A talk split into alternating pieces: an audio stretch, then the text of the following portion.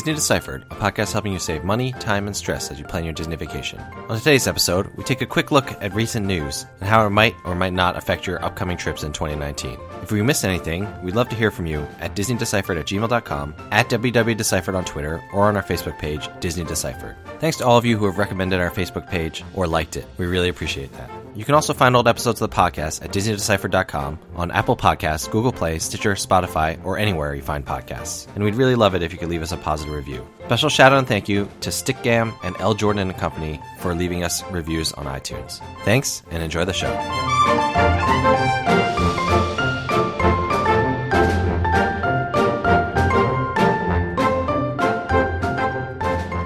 Hi, I'm Joe from As Joe Flies. And I'm Leslie from Trips with Tykes. And welcome back to Disney Deciphered. So we've noticed that, you know, there's been a lot of news coming out and we were thinking that we might just handle the news maybe, you know, we're not going to be a weekly news outlet or anything like that, but you know, if you're planning trips in the next three to six months, we thought there were a couple of news items that are probably important to you, could really help you plan your trip. So we're thinking about touching on the big news at Disney World, uh, maybe once a quarter. And so uh, I really like tonight's show's slow jam in the news, but this is Disney Deciphered, so we're going to try to fast jam the news. How's that sound, Leslie? Sounds good. Uh, under 15 minutes, we can do it, right? No way, but no way. 20. Let's go for 20. okay, fair enough. All right, so let's start with the big news.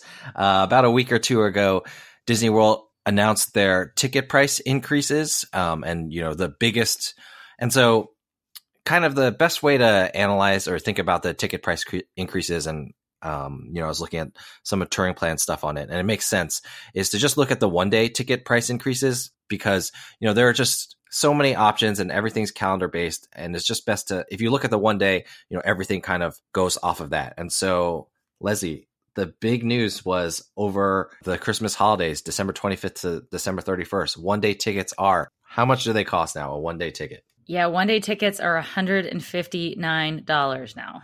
Yeah, and that is $30 more than they were from the last ticket increase. I think that's like 23% or something like that. We already did not recommend going to Walt Disney World around the Christmas holidays, but now, you know, it's going to cost you an arm and a leg, not to mention the crushing crowds. Although, I don't know, I'm not sure 159 is going to be enough to turn away the crowds. What do you think, Leslie?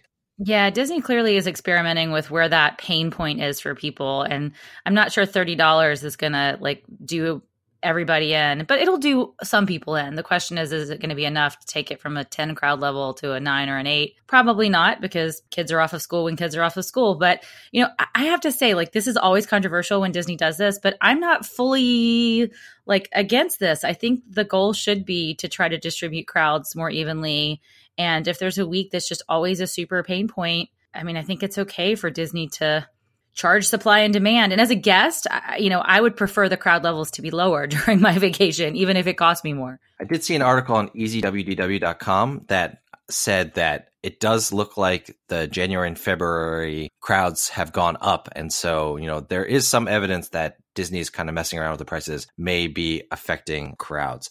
I think the really interesting thing, and um, Len Testa from Touring Plans and Jim Hill, they kind of analyzed the ticket price increases. And I think the interesting thing they found is that, you know, there are those, you can still buy the kind of go any day you want tickets, um, but there's a premium for that. But those tickets now cost even more than if you were to go on Christmas Day. So it really seems like Disney is placing a premium on your flexibility. And I think that's because they want to know when you're going, what park you're going, and I think they're going to adjust staffing accordingly. Yeah, I heard, I heard that podcast as well. but uh, no, I, I totally agree. And I mean, ultimately, if it results in a better user, you know, guest experience, then I think that's probably good for everybody long term. And nobody likes it when crowd levels are out of control and Disney's only running certain rides at you know half capacity because they don't have staffing for it. That's that's like the worst of, of both worlds. I agree. And so you know, this price change happened. I think it and traditionally has happened in February, but they delayed a little this year and it happened in March. I would say I feel pretty confident. I don't know what you think, Leslie, but I feel pretty comfortable saying that you're not going to see a price increase until definitely after Star Wars Galaxy Edge opens on August 29th and probably not until maybe October. I think this is the Star Wars Galaxy Edge price increase, and you're not going to see another one until after August 29th when it opens. Yeah, I agree with that. This this is they were clearly waiting for this announcement until they figured out when they were going to open open Star Wars Galaxy's Edge, and now that's why the Christmas prices are that much higher because. Uh, but you know, I mean, I guess the opening date of Rise of the Resistance is a question mark right now, and if they have more clarity on that, I mean, I suppose it's possible if it opens like right before Thanksgiving that maybe they bump those prices even more. But I don't know. I don't know. It, it depends on a lot of factors at this stage. Who knows? To be honest, when they moved to this um, variable pricing, I thought they'd be adjusting prices like all the time, and so that we just get numb to it. Now, I guess we're only ninety percent of the way numb to it. Um, but you know, these price changes happen. You can essentially set your clock to them so, you know, if you plan to go anytime between now and August, for sure, I don't think you need to rush to go out and buy your tickets. Um, and even after August, you might have some time. Speaking of Star Wars Galaxy Edge, have you heard any updates on how things are going? Well, of course, we got all of the details for the opening days on both the West Coast and the East Coast. And we did a special episode. If those of you have, haven't listened to it yet, we did a bonus episode with all of the news about how they're going to handle crowds and how there's going to be no fast pass at Walt Disney World. And clearly, that may change, of course, as they experiment with what's going to happen first at Disneyland when that opens on May 31st. I think there will be something in place. That is my prediction. There will be something in place to prevent the nine hour queue outside the entrance to Star Wars Galaxy's Edge, if at all possible. I don't know. Maybe I'm being foolishly optimistic, but I actually think it's going to be okay. I actually personally booked a midweek October hotel stay just in case I uh, managed to get out there. But I think with early morning magic hours and if you're staying on site, especially in the fall, it's not going to be huge crowds. I also think, I don't know, what have you been hearing people you know, like Disney people you know, Leslie? I do think the fact that they're opening it in phases is going to nullify the crowds a little bit. I totally agree. I think that's going to take some of the wind out of people's sails, especially if if we know by opening date on August 29th that Rise of the Resistance is going to have an opening date. Like if we if they announce that prior, that will definitely damper some of the crowds. I mean, I still think crowds are going to be huge. They just aren't going to be next level like I was scared of, I think, because of only one ride being open. I also think that the fact that Disneyland is opening first is going to put a little bit of a damper on the Disney World crowds because those of us like me who cover Disney news are going to have gone to the one on the West Coast and won't feel quite the need to rush on opening day to the one at Disney World. Yeah, especially if it's only one ride, like it's only phase one. It's not like you're even seeing the complete uh, package. So I totally see that. Uh, the other thing I would say is I do think if you're not interested in Star Wars Galaxy's Edge, we had said that if you had a trip planned like uh, someone I know has a trip planned for the week of August 29th, then you uh, are probably going to deal with higher crowds than you were expecting. But I think for the most part, most people who are going to Disney World during September, October are going to be checking out Star Wars Galaxy's Edge. So this is kind of your chance. I think the other parks they may be a little bit more crowded than normal, but uh, it's not going to be too bad. That that would be my guess and my prediction.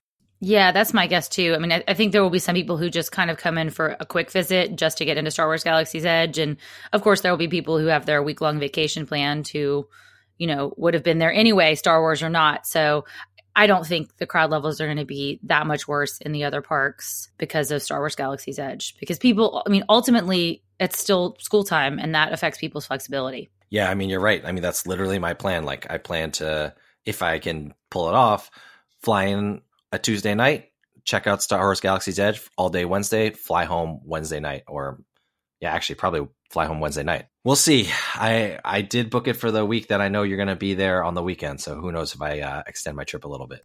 All right, we're slowly ripping you into that to that vacation, Joe. Yeah, it's uh, it's my wife that you need to convince.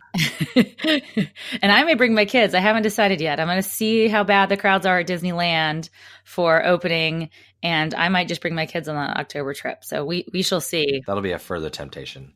Um, our yeah, our daughters get along. All right, so if you do plan to go in the fall, uh, I think we had talked about another episode how weird it was that Disney started releasing Mickey's Not So Scary Halloween Party tickets in January.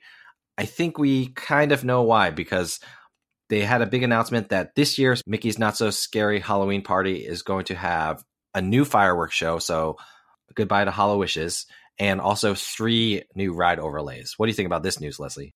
I'm excited. I've never, of course, never been to a Mickey's Not So Scary Halloween party and am planning to for the first time in October. So apparently I'm going to get a better than ever uh, overlay for everything, which will be exciting. But but yeah, I mean these these fireworks shows they do need updates, and it sounds like the the new one is going to utilize some of the you know really good projection technology that Disney has been using in recent years. So it's going to be a refresh. I'm not sure about the ride overlay for the People Mover that one was interesting to me. so, I mean, I hope it's a really cool, awesome overlay and not just like a kind of lame put up a few decorations overlay. But you and I, of course, on our Tomorrowland episode, talked about how much we are people mover fans. So that's intriguing.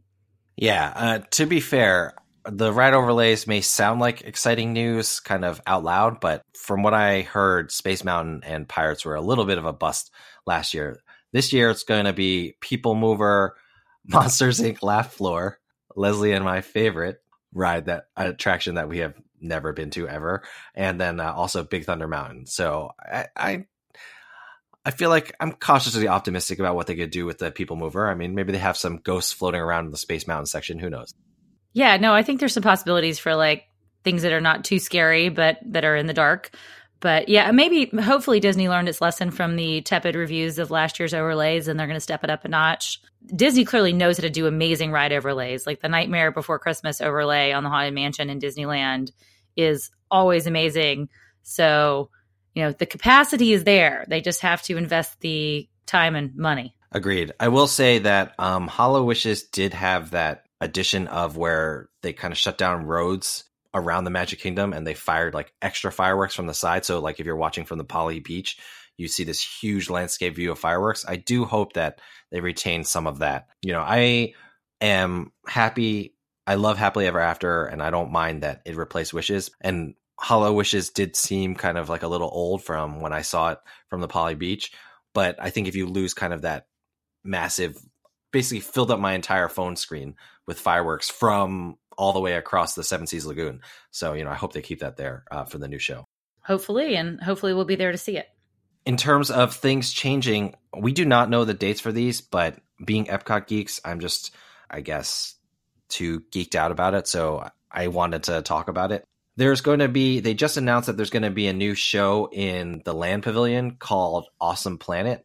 Um, and so, you know, I think it's, to me, my they make it sound like it's going to be like a planet Earth type experience, and I love that kind of stuff. So I'm pretty excited um, for that to debut uh, in the land at some time to be announced. They're also, you know, I think this is a good time to update that they do have a ton planned for the France Pavilion overall. You know, of course, they're adding the Ratatouille ride, but then there's going to be a Beauty and the Beast sing along. They announced that they're going to add like a creperie. So, you know, there's a lot of stuff going on at Epcot. They look like they're really kind of building into this renovation, which I don't think we talked about at all. Leslie, did you see that they are uh, getting rid of the tombstones in the entrance? Oh, I did. I did. We did not talk about that at all. This is Epcot 2.0 um, in every sense of the word. And, and I'm glad to hear they're at least adding a sort of a geeky screen show that is in keeping with the original mission of educating. that's that's good that that's not entirely being like cast aside in favor of you know awesome Guardians of the Galaxy roller coasters.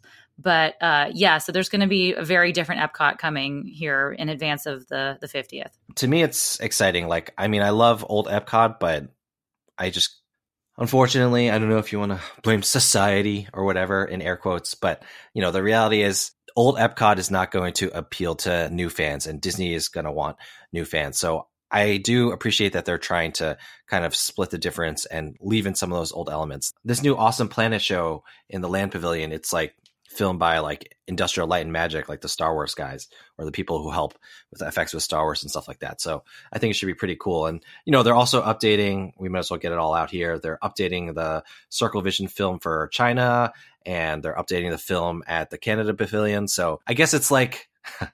I guess it's like uh, you know, airlines when they build planes they plant a few trees to uh, offset the carbon emissions so as epcot becomes more modern they are adding in these old school type educational shows to offset that That's right. They're throwing us a bone. This is for Leslie and Joe.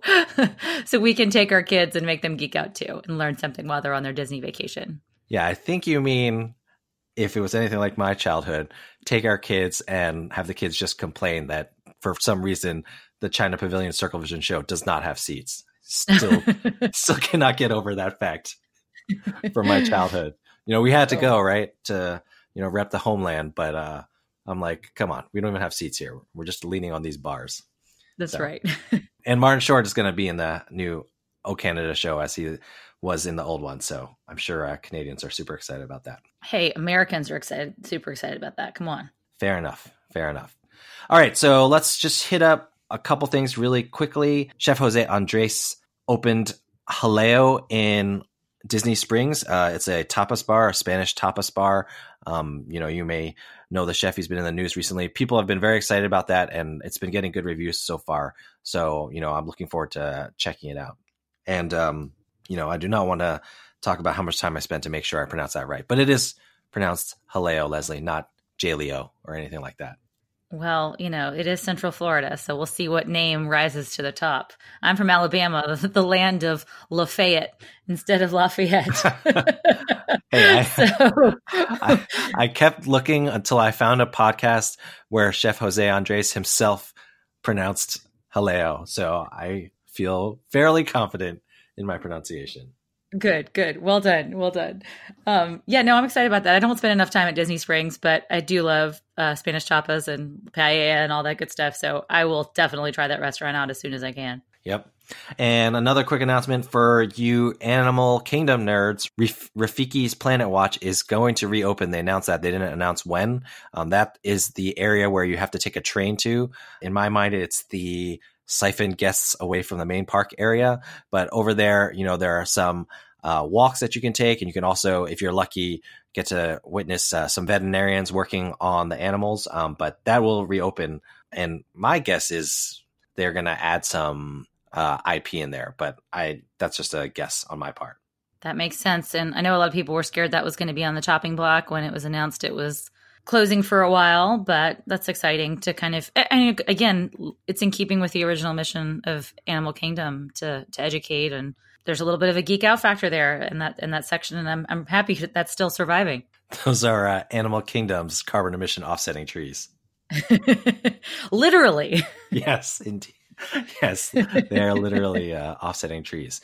And one last thing, Leslie, you know, this is not official news, and like I don't think we are a podcast that is about speculating on rumors, but since we are doing this news episode, please indulge me. I would like to speculate on this rumor that I heard on the Dis Unplugged last week. So the rumor is that by the end of the year, Disney will start Disney World will start charging for fast passes in some way, shape, or form. What do you think about that, Leslie? Especially, you know, coming from Disneyland where they already have Max Pass.